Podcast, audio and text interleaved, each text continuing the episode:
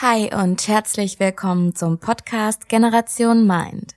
Ich bin Larissa Weiß und in dieser Folge geht es darum, wie ich zum Thema Achtsamkeit kam, was Achtsamkeit für mich bedeutet und wie sie mein Leben grundlegend verändert hat.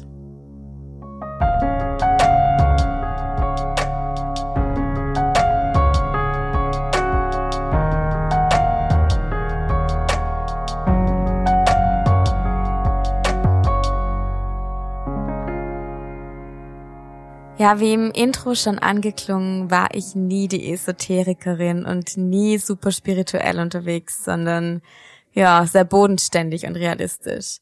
Ich war nie jemand, der sich hingesetzt hat und meditiert hat, weil ich dachte, na ja, die Zeit kann ich anders nutzen, irgendwie mich morgens ordentlich zu richten und schick zu machen und dann auf die Arbeit zu gehen.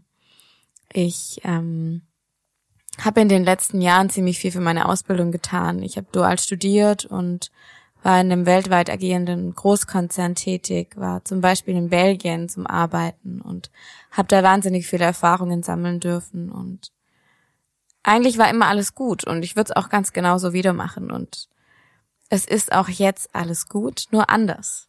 Und im letzten Jahr haben sich einige Umstrukturierungen für mich ergeben, die ich aktiv losgestoßen habe, weil ich an dem Punkt war, wo ich dachte, yo, wenn ich jetzt so weitermache, dann geht's mir nicht gut. Und ich habe die innere Stimme auch wirklich lang überhört. Ich habe das lang hinbekommen, muss ich sagen, dass ich dachte, ja, das ist jetzt eine Zeit, jetzt reiße ich mich zusammen und danach ist wieder alles gut. Wurde es aber nicht. Und ich wusste, ich muss was tun, damit sich Dinge ändern. Und es war nicht einfach. Ich würde lügen, wenn ich sagen würde, es war einfach. Aber ich habe zwei grundlegende Dinge geändert. Ich ähm, habe meinen damaligen Job gekündigt und bin umgezogen. Und das alles, ja, war so eine Entscheidung, die irgendwie natürlich in mir drin vorher schon gefallen war, aber umgesetzt wurde sie innerhalb von zwei, drei Wochen. So. Und jetzt kann ich sagen, dass es das Beste war, was ich hätte machen können. Das aller, allerbeste. Und ich bin meinen engen Freunden so dankbar, dass sie mir auch mal ins Gesicht gesagt haben, wenn es nicht gut war, was ich gemacht habe. Und gesagt haben, jetzt geh den Schritt. Und ich erinnere mich bis heute und ich glaube mein ganzes Leben lang an den Satz von meinem besten Freund und auch von einer sehr guten Freundin, die haben beide gesagt, ähm, ja, natürlich brichst du jetzt irgendwie große Fundamente, die du dir aufgebaut hast, mühsam, aber das heißt ja nicht, dass man aus kaputten Dingen nicht wieder viel schönere neue Sachen bauen kann. Und damals dachte ich so, boah, ey, das bringt mir jetzt gar nichts so. Und heute weiß ich, ja, man, viel, viel schönere Sachen kann man bauen. Und jetzt weiß ich auch, dass alles Schöne bei mir selbst beginnt und dass ich von niemand anderem in meinem Umfeld Schönheit erwarten kann, wenn ich sie selber nicht ausstrahle. Wenn ich selbst den ganzen Tag mürrisch bin, kann ich nicht erwarten, dass mein Umfeld super freundlich zu mir ist. Also habe ich, wie schon gesagt, ein paar Dinge geändert, bin umgezogen und habe wahnsinnig viel gelesen. Ich habe mich entschlossen, das erste Mal allein reisen zu gehen. Und auf der Reise, ja, ist, glaube ich, unterbewusst wahnsinnig viel passiert. Am Anfang war meine beste Freundin noch dabei, muss man sagen, ein paar Tage. Wir waren in Skandinavien und es war wirklich wunderschön. Ähm, der erste Schritt war, dass wir uns gemeinsam entschlossen haben, Vegetarier zu sein, Vegetarier zu werden, besser gesagt. Das war so die erste Veränderung, die kleine, die erste kleine, nachdem ich halt irgendwie schon ja drei grundlegende Veränderungen gemacht habe. Ja, ich sag mal nach diesem großen Cut Job kündigen, äh, mich trennen, umziehen, war Vegetarier werden eine der kleineren Entscheidungen. Das passt, glaube ich, besser. Ähm, genau, dann irgendwann war ich allein in Kopenhagen, fand mich in einem Zehnbettzimmer-Hostel wieder und dachte so, ja, ich weiß, ich habe mich jetzt selbst aktiv in diese Situation gebracht. Ähm, das bin ich aber nicht. Ich bin niemand, der in einem Zehnbettzimmer-Hostel alleine mitten in Kopenhagen sein möchte. Also klar, ich kann gut netzwerken und ich, ich habe dann auch mit Leuten äh, mich unterhalten und so weiter, aber das war nicht ich und es war vollkommen gut und okay so.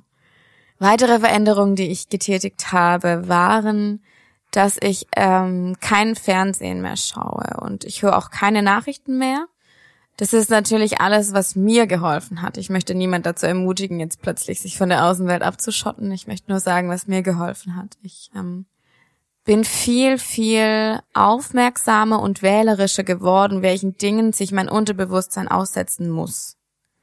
Denn oftmals wissen wir das gar nicht. Wir schauen halt abends nach der Arbeit bisschen fern, weil wir es halt irgendwie immer so machen. Oder auf einer langen Autofahrt hören wir halt Radio oder jeden Sonntag lesen wir die Bildzeitung. Nein, die ist auch großartig und die, die macht schon auch viel richtig auf jeden Fall. Aber wir sind gar nicht mehr so aufmerksam mit unserem Unterbewusstsein, finde ich.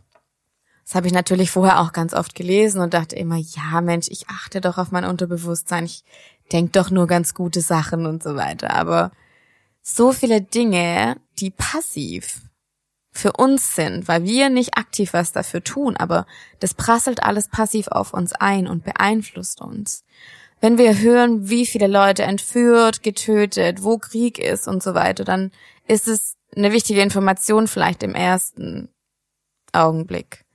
Im zweiten Augenblick gerät das ungefiltert in unser Unterbewusstsein und löst eine riesige Welle aus.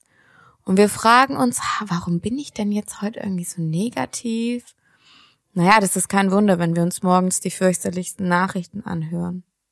Das heißt nicht, dass wir vollkommen auf ähm, Informationen und Nachrichten verzichten sollten. Es ist wichtig, informiert zu sein, ganz natürlich, klar. Was ganz spannend war, ich hatte einen Dozent in Medienmanagement in meinem Bachelorstudium, der früher in einem ziemlich bekannten deutschen Fernsehsender gearbeitet hat und irgendwann habe ich ihn mal ganz provokant gefragt, habe ich gesagt, ja, entschuldigen Sie, Herr XY, aber wenn ich mir die Nachrichten von hier nicht anhören kann, weil die irgendwie aus der gleichen Hand kommen wie die von da und was ist denn mit der Berichterstattung und wo kann ich mir denn wirklich verlässliche Nachrichten anhören? Und dann hat er mich angeguckt und der ganze Kurs war still, weil wir alle die Antwort wissen wollten. Und dann hat er gesagt, naja, nirgends. Ähm, er hat zu mir gesagt, sie müssen sich überall Teile rauspicken und ihre eigene Meinung bilden. Und ähm, wenn so jemand mit so einem Rang sowas zu mir sagt, dann denke ich mir, okay, irgendwas läuft gerade bisschen schief, weil die Leute vertrauen auf die Nachrichten und lassen sich dadurch eben auch beeinflussen. So, das war jetzt ein kleiner Exkurs zu meiner Nachrichtenabstinenz. Wie gesagt, ich hole mir die Nachrichten jetzt on demand, also dann, wann ich möchte und auch welche Nachrichten ich möchte. Und das klappt für mich wunderbar. Ich habe darauf geachtet, mit wem ich die meiste Zeit verbringe, denn denn jeder kennt oder viele kennen die Peer Group Theorie, dass man selbst der Durchschnitt ist der fünf Menschen, mit denen man am meisten Zeit verbringt.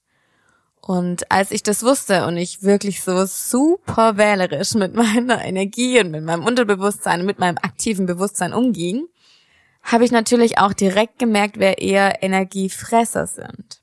Denn ähm, jede Begegnung, die wir haben, kann eine von drei Begegnungsarten sein. Also entweder eine Begegnung, wo der andere uns ganz viel Energie gibt, wo wir merken danach, Mensch, das war jetzt ein tolles Treffen oder Mensch, mit der sollte ich irgendwie öfter telefonieren oder einfach auch im Geschäftsleben, dass wir sagen, ja, das Meeting, das war irgendwie richtig gut, das hat uns jetzt weitergebracht. Das ist die eine Form, dass wir Energie bekommen. Die zweite Form ist ein Zusammentreffen, in, auf, bei dem eigentlich nicht viel passiert. Also wir sind so ganz neutral. Jeder erzählt dem anderen ein bisschen was und man geht weg und sagt, ja, war gut, alles, alles ganz entspannt. Und die dritte Form, die natürlich auch jeder von uns kennt, ist, eine Begegnung, in der uns der andere wahnsinnig viel Energie kostet. Das sind dann solche Treffen, von denen wir weggehen und sagen, boah, ich weiß auch nicht, der hatte heute irgendwie nicht so einen guten Tag, das war ganz anstrengend, ich fühle mich jetzt auch echt platt und auch diese Meetings, die irgendwie keinen Ausgang finden und alle gehen frustrierter raus, als sie reingekommen sind. Jeder kennt sowas. Und ich habe angefangen darauf zu achten, dass ich keine Zeit mehr mit Energieräubern verbringe. Und es ist natürlich auch schwer, weil man natürlich irgendwie abgrenzen muss. Und da, wo man abgrenzen kann, rate ich auch jedem im privaten Umfeld, achtet darauf, dass ihr wirklich nicht mehr viel Zeit mit Energiefressern verbringt, sondern dass ihr den Fokus dahin lenkt, okay, wenn ich jetzt gar keinen Bock habe, auf diesen Geburtstag zu gehen, weil da nur Leute sind, die negative Dinge berichten und nur jammern, dann gehe ich da nicht hin. Oder ich gehe nur eine Stunde hin und danach bin ich wieder mit mir und bin ich wieder mit meiner Peer Group und ich weiß, das Bewusstsein ist wahnsinnig wichtig. Ich weiß, dass ich der Durchschnitt bin der fünf Menschen, mit denen ich am meisten Zeit verbringe. Und ich lasse da kein Energiefresser rein in diesen Circle, weil, ja, wäre ja blöd, sonst wäre ich ja zum Teil auch einer. Ja, ist nicht einfach, natürlich nicht. Aber da, wo man kann, sollte man sehr, sehr achten, mit wem man seine Zeit und Energie auch verbringt und Energie rein investiert. Und was ich dann noch in meinen Alltag etabliert habe, was auch einer der größten Gamechanger war, ist, dass ich wirklich jeden Morgen mindestens zehn Minuten meditiere. Für manche kann auch schon zwei oder drei oder sieben Minuten absolut ausreichend sein. Und ich finde es großartig, dass heutzutage die Gesellschaft auch bereit ist, über Meditation zu sprechen ohne dass es einen spirituellen, super, super esoterischen Touch hat. Natürlich ist es das ein Stück weit, aber jeder kann das machen. Was beim Meditieren passiert, ist, dass wir unsere Muskeln im Gehirn, unser Mind, unseren Verstand trainieren. Dahingehend, dass wir, egal welche Anforderungen auf uns zukommen, die ganze Zeit die beste Version unserer selbst sein können. Die ersten paar Mal wird's natürlich hart. Und ich möchte dazu auch gerne noch eine gesonderte Folge machen, weil es natürlich ein Riesenthema ist. Aber ich verspreche euch, dass irgendwann sogar das Umfeld merkt, dass sich irgendwas geändert hat bei euch. Und an den Reaktionen des Umfelds erkennt ihr wahnsinnig gut, wer Energieräuber und wer Energiespender sind. Und es ist vollkommen okay. Aber dann lasse ich die Person einfach ziehen und gebe ihr nichts mehr von mir. Und auch das ist ein großes Learning und ich will euch einfach dazu aufrufen. Ihr müsst jetzt nicht das konkret so kopieren oder die Schritte nachmachen, sondern achtet darauf, wie ihr euch in verschiedenen Situationen fühlt, weil unser Bauchgefühl uns immer den richtigen Weg zeigt. Und seid ehrlich zu euch selbst und gesteht euch auch ein, wenn mal was richtig mies lief. Das war dann bei mir natürlich auch so. Das ist ja nicht so, dass alles immer irgendwie Friede, Freude, Eierkuchen ist. Man kann auch mal einen richtigen Bock schießen. Und es ist okay, solange man sagt, ich stehe dazu und es war mein Fehler und alles, was jetzt kommt, kann nur besser werden. Und irgendwann kommt ihr an den Punkt, dass ihr ich habe eine kleine Theorie entwickelt, zu der werde ich auch eine gesonderte Folge machen. Meine engsten Freunde kennen die, aber die finde ich wahnsinnig spannend. Ich meine, ich habe sie auch entwickelt, aber Vielleicht hilft ihr euch auch. Ähm, ich möchte euch einladen, euch inspirieren zu lassen von meiner Reise. Und natürlich zählen da noch ganz viele andere Parameter mit rein und nicht nur irgendwie Job kündigen, trennen und was weiß ich was alles. Und das heißt auch nicht, dass ihr das alles jetzt machen solltet. Ich möchte euch nur einladen, auf eure Energie zu achten, auf euer Umfeld zu achten und anzufangen, wirklich die beste Version eurer selbst zu sein und selbst 100 Prozent zu werden und nicht im Außen zu leben, sondern zu wissen, dass ihr genau so wie ihr seid, perfekt seid und dass niemand daran was ändern kann.